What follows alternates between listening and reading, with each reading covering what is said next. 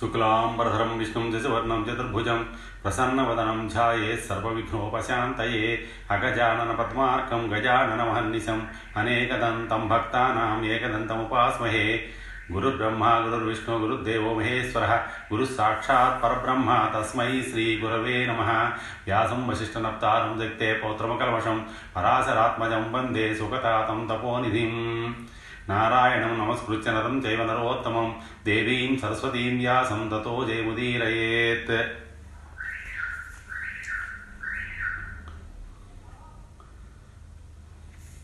శ్రీమద్దేవి భాగవత మహాపురాణం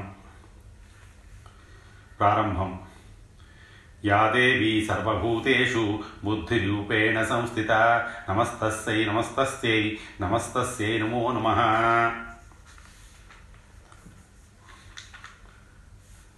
శ్రీ అష్టాదశ శక్తిపీఠ స్తోత్రం లంకాయాం శంకరీదేవి కామాక్షి కాంచికాపురే ప్రద్యుమ్నే శృంఖలాదేవి చాముండి క్రౌంచపట్టణే అలంపురే జోగులాంబ శ్రీశైలే భ్రమరాంబిక కొల్హాపురే మహాలక్ష్మి మాహుర్యే ఏకవీరిక ఉజ్జయిన్యాం మహాకాళి పీఠిక్యాం పురుహూతిక ఓఢ్యాయాం గిరిజాదేవి మాణిక్యా దక్షవాటకే హరిక్షేత్రే కామరూప ప్రయాగే మాధవేశ్వరి జ్వాలాయాం వైశ్వ వైష్ణవీదేవి గయా మాంగళ్యగౌరిక వారణస్యాం విశాలాక్షి కాశ్మీరేషు సర్వ సరస్వతి అష్టాదశ సుపీఠాని యోగినామపి దుర్లభం సాయంకాలే పఠే నిత్యం సర్వశత్రువినాశనం సర్వరోగహరం దివ్యం సర్వసంపత్కరం శుభం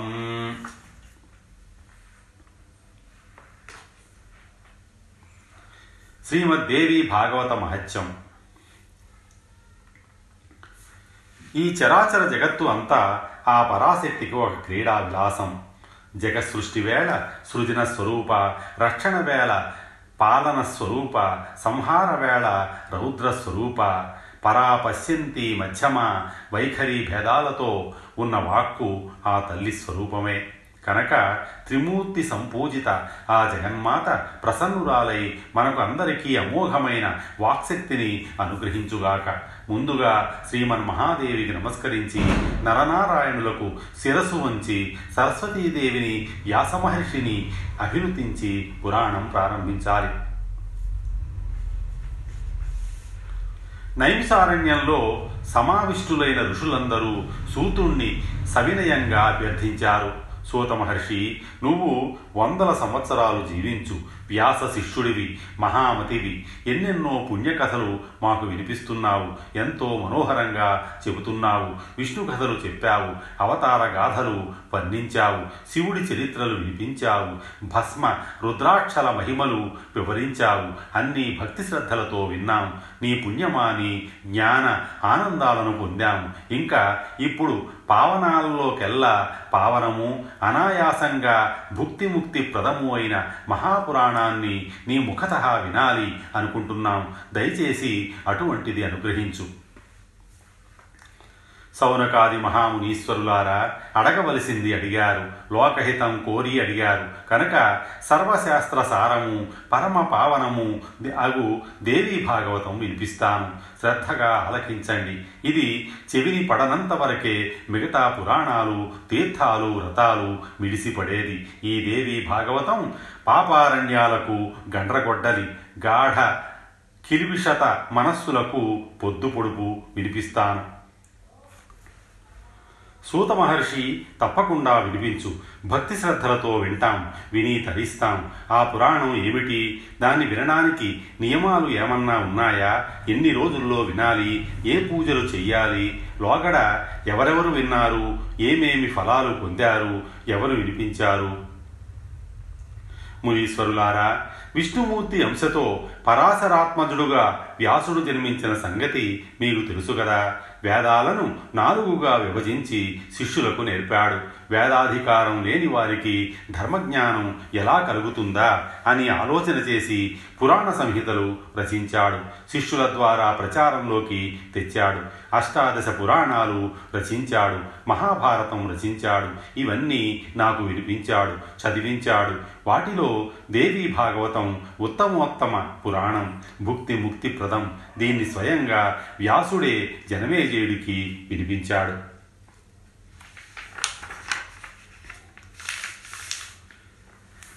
ఈ జనమేజయుడి తండ్రి పరీక్షిన్ మహారాజు. ఒక ముని శాపం కారణంగా తక్షక సర్పదష్టుడై దుర్మరణం చెందాడు. అతడి సంశుద్ధిని ఆకాంక్షించి జనమేజయుడు ఈ దేవి భాగవత మహాపురాణం శ్రద్ధగా విన్నాడు. తొమ్మిది రోజులు దీక్షగా జరిగింది ఈ పురాణ శ్రవణం. అటుపైని దేవీ యజ్ఞం నిర్వహించి జనమేజయుడు కూడా తరించాడు. దివ్య రూపధరుడై దేవీ సాలోక్యం పొందాడు. తండ్రికి ఉత్తమ గతులను కల్పించిన తనయుడయ్యాడు. వ్యాసుణ్ణి అర్చించి ఆనందాన్ని అపూర్వమైన సంతృప్తిని పొందాడు. ధర్మార్థ కామమోక్షాలనే చతుర్విధ పురుషార్థాలను తేలికగా ప్రసాదించే పురాణరాజం దేవి భాగవతం. ఈ దేవీ గాథను భక్తితో విన్నవారికి సకల సిద్ధులు కరతలా మలకాలు. అందుచేత మానవులంతా తప్పకుండా వినాలి. ఒకరోజు విన్నా ఒక పూట విన్నా ఒక ముహూర్తం సేపు విన్నా క్షణకాలం విన్నా భక్తితో వింటే చాలు. వారికి ఇంకా ఏ దుర్గతి దరిదాపులకైనా రాదు. సర్వయజ్ఞ సర్వతీర్థ సర్వదాన ఫలాలు కేవలం ఈ పురాణ శ్రవణంతో చేతికి అందుతాయి. కృతయుగంలో మానవులకు ఆచరించవలసిన ధర్మాలు చాలా ఉండేవి. కలియుగంలో మాత్రం పురాణ శ్రవణం ఒక్కటే ధర్మం. దీన్ని ఆచరిస్తే చాలు. అన్ని ధర్మాలు ఆచరించినట్టే. కలియుగంలో ప్రజలు ధర్మాచార విహీనులవుతారని అల్పాయుష్కులని గ్రహించిన వ్యాసభగవానుడు లోకుల హితం కోరి ఈ పురాణ సుధారసాన్ని అందించాడు. దీన్ని రవ్వంత గ్రోలితే చాలు. అందరూ తరతరాలకు అజరామరులవుతారు. వంశాలు అజరామరం అవుతాయి. ఈ మహాపురాణాన్ని ఏ నెలల్లో వినాలి ఏ రోజుల్లో వినాలి ఏ సమయాల్లో వినాలి ఎవరు వినాలి ఇలాంటి నియమాలు ఏమీ లేవు. అన్ని వేళల్లోనూ వినవచ్చు. మానవులైతే చాలు అందరూ వినవచ్చు. మాసానాం నియమో నాత్ర దినానాం నియమోపి వా సదా సేవ్యం సదా సేవ్యం దేవీ భాగవతం స నరై. దేవీ నవరాత్రులలో నవాహ యజ్ఞంగా వింటే విశేషంగా పుణ్యఫలప్రదం అవుతుంది. ఇలా విన్నవారు గడిచిన జీవితంలోనూ గడిచిన జన్మల్లోనూ చేసిన మహాపాపాలన్నీ తొలగిపోయి పరమ పవిత్రులవుతారు. ఉగ్ర తపస్సులతో గాని తీర్థసేవలతో గాని రకరకాల దానాలతో గాని యజ్ఞయాగాదులతో గాని లభించని పుణ్యఫలం ఈ నవాహ దీక్షతో లభిస్తుంది.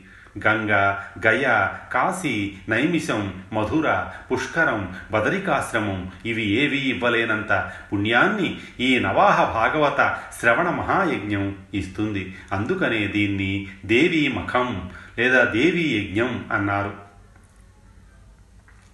ఆశ్వయుజ మాసంలో శుక్లపక్షాన సూర్యుడు కన్యారాశిలో ఉన్నప్పుడు అష్టమి నాడు శ్రీమన్ మహాదేవిని హేమసింహాసనం మీద అర్చించి యోగ్యుడైన ఒక సద్బ్రాహ్మణుడికి ఈ దేవీ భాగవత గ్రంథాన్ని బహూకరిస్తే ఆ పుణ్యఫలం ఇంత అంతా కాదు.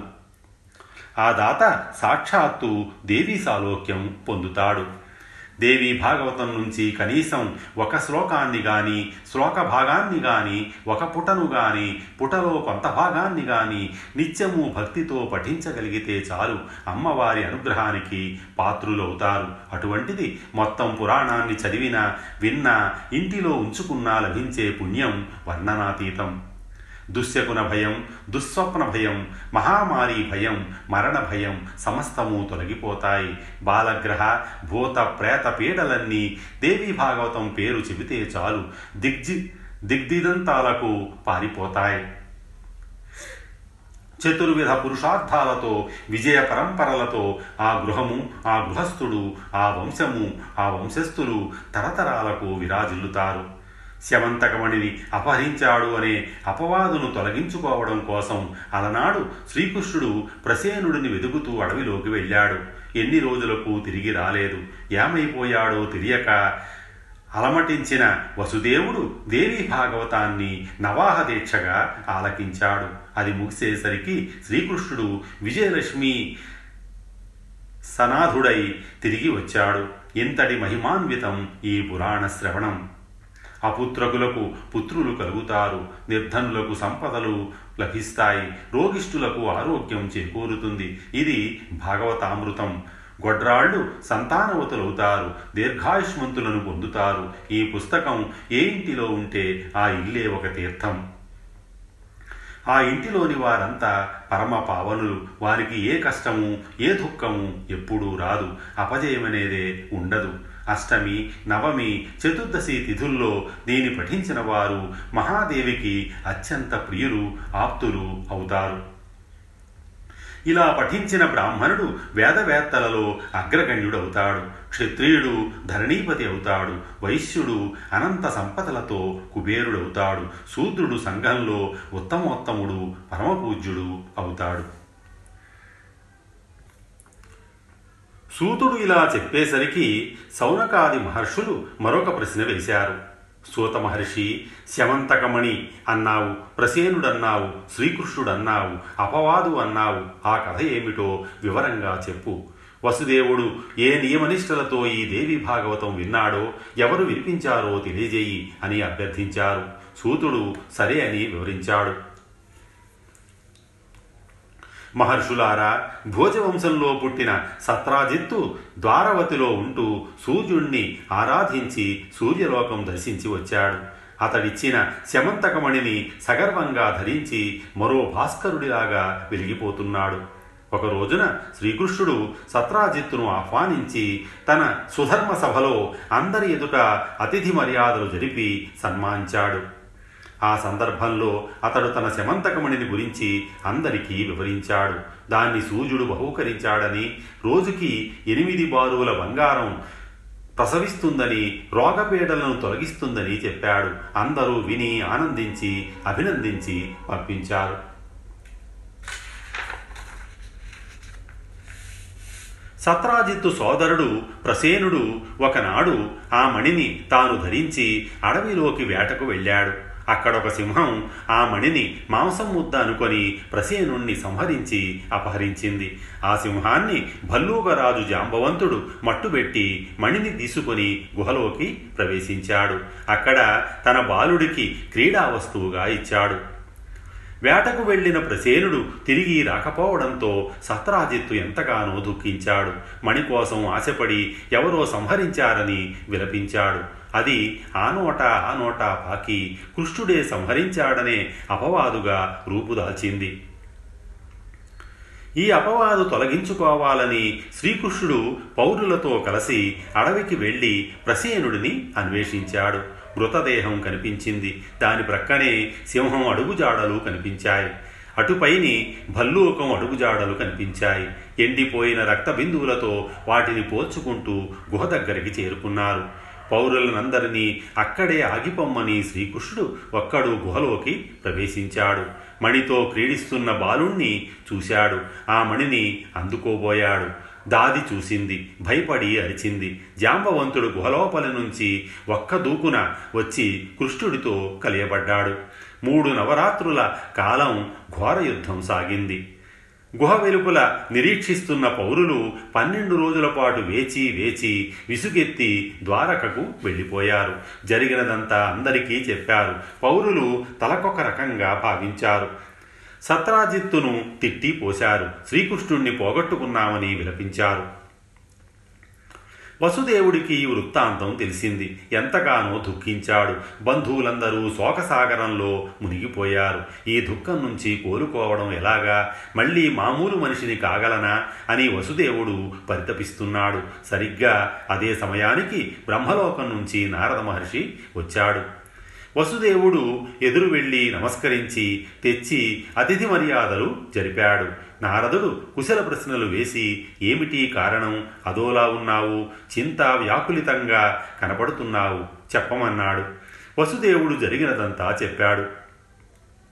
శ్రీకృష్ణుడు నా ప్రియపుత్రుడు. ఏమైపోయాడో తెలియక దిగులు పడుతున్నాను. చాలా రోజులు గడిచిపోయాయి. మా వాడి జాడ తెలియడం లేదు. దేనికి దీనికి ఏదైనా ఉపాయం చెప్పు మహానుభావ అని వసుదేవుడు ప్రార్థించాడు. వసుదేవ దిగులు పడకు. జగదంబికను ఆరాధించు. వెంటనే నీకు శ్రేయస్సు కలుగుతుంది. మహర్షి ఎవరు ఈ జగదంబిక? ఆవిడి ప్రభావం ఏమిటి? ఎలా ఆరాధించాలి? నువ్వు కృపామూర్తివి. వివరంగా చెప్పి నన్ను ఈ శోక సముద్రం నుంచి ఉద్ధరించు. వసుదేవ క్లుప్తంగా చెబుతాను ఆలకించు.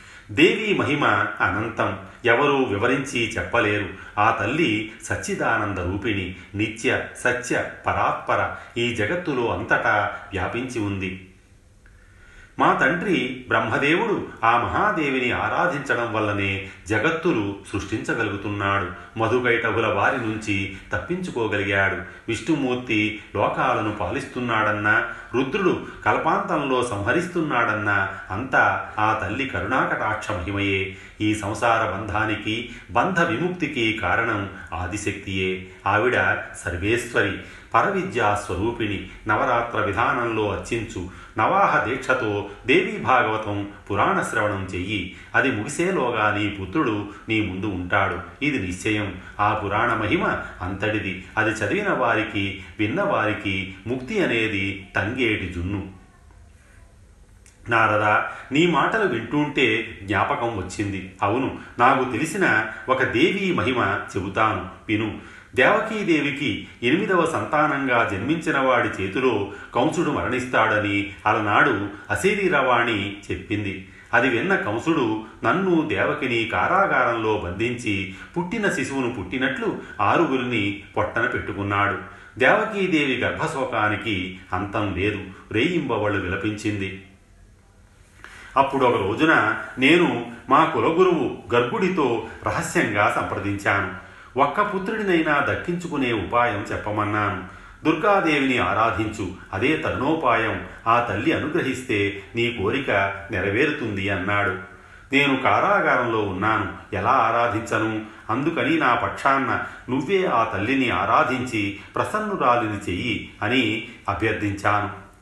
గర్భుడు సమ్మతించి వింధ్యాద్రికి వెళ్ళి దుర్గాదేవిని నీమనిష్టలతో ఆరాధించాడు. జగన్మాత ప్రత్యక్షమయ్యింది. భూభారాన్ని తొలగించడం కోసం శ్రీ మహావిష్ణువు దేవకీదేవ్ వసుదేవులకు అష్టమ గర్భంగా జన్మిస్తాడు. పుట్టిన వెంటనే ఆ శిశువును తీసుకువెళ్ళి యశోదకు అప్పగించాలి. అక్కడ పుట్టిన ఆడపిల్లను తెచ్చి దేవకి పొత్తిలిలో పరుండబెట్టాలి. ఈ పని చెయ్యవలసింది.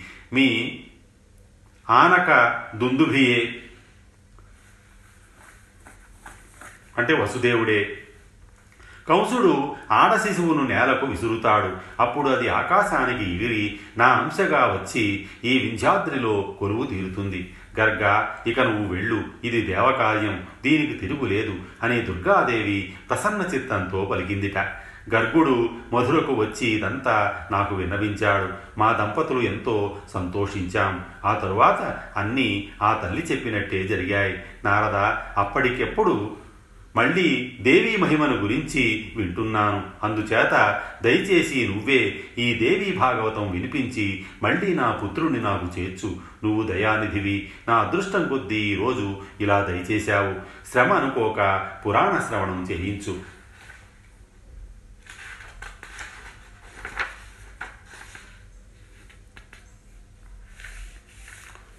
వసుదేవుడి అభ్యర్థనను నారదుడు కాదనలేకపోయాడు. ఒక మంచి రోజున మంచి ముహూర్తాన దేవీ భాగవత పురాణ ప్రవచనం ఆరంభించాడు. నిర్విఘ్న పరిసమాప్తి కోసం బ్రాహ్మణులు వినాయక పూజలు చేసి నవాక్షర మహాదేవి మంత్రాన్ని జపించారు. మార్కండేయ పురాణంలో చెప్పిన దేవీ స్తోత్రాలు పఠించారు. ప్రథమ స్కందంతో ఆరంభించి నవాహ దీక్షతో పన్నెండు స్కందాలు ప్రవచనం పూర్తి చేశాడు నారదుడు. వసుదేవుడు భక్తి శ్రద్ధలతో భాగవతామృతాన్ని ఆస్వాదించాడు. తొమ్మిదవ రోజున పురాణం పూర్తి కాగానే ప్రసన్న చిత్తంతో నారదుడికి పూజా సత్కారాలు జరిపాడు. గుహాబిలంలో శ్రీకృష్ణుడి ముష్టిఘాతాలకి జాంబవంతుడి శరీరం పులిసిపోయింది. విశ్లధితాంగుడై నీరసపడ్డాడు. అప్పటికి శ్రీకృష్ణుడిని భగవంతుడుగా గుర్తించగలిగాడు. భక్తితో శిరసు వంచి నమస్కరించాడు. అపరాధం క్షమించమని కాళ్ళ మీద పడ్డాడు.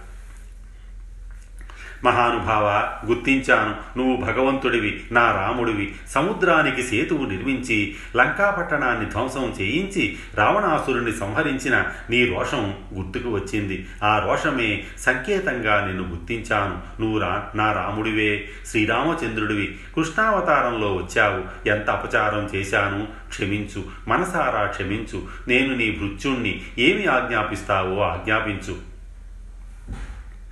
వృక్షరాజా శమంతకమణి కోసం నేను ఈ బిలంలోకి వచ్చాను అన్నాడు ముక్తసరిగా శ్రీకృష్ణుడు. అనడమేమిటి? జాంబవంతుడు మణితో పాటు తన కన్యామణి జాంబవతిని కూడా కృష్ణుడికి కానుకగా సమర్పించాడు. అర్ఘ్య పాద్యాదులతో అర్చించాడు. రెండింటినీ స్వీకరించి శ్రీకృష్ణుడు సంతోషంగా ద్వారవతికి చేరుకున్నాడు. దేవీ భాగవత శ్రవణం పూర్తి చేసి నారదుణ్ణి సత్కరించి నిలబడ్డ వసుదేవుడి కళ్ళకి గుమంలో శ్రీకృష్ణుడు శమంతకమణితో కన్యామణితో కనిపించి కనువిందు చేశాడు. వసుదేవుడికి తనువు పులకరించింది. కన్నుల్లో ఆనంద బాష్పాలు శ్రీకృష్ణుడి రాకతో నారదుడు సంతోషించి అందరినీ ఆశీర్వదించి సెలవు తీసుకున్నాడు. బ్రహ్మసభకు వెళ్ళిపోయాడు.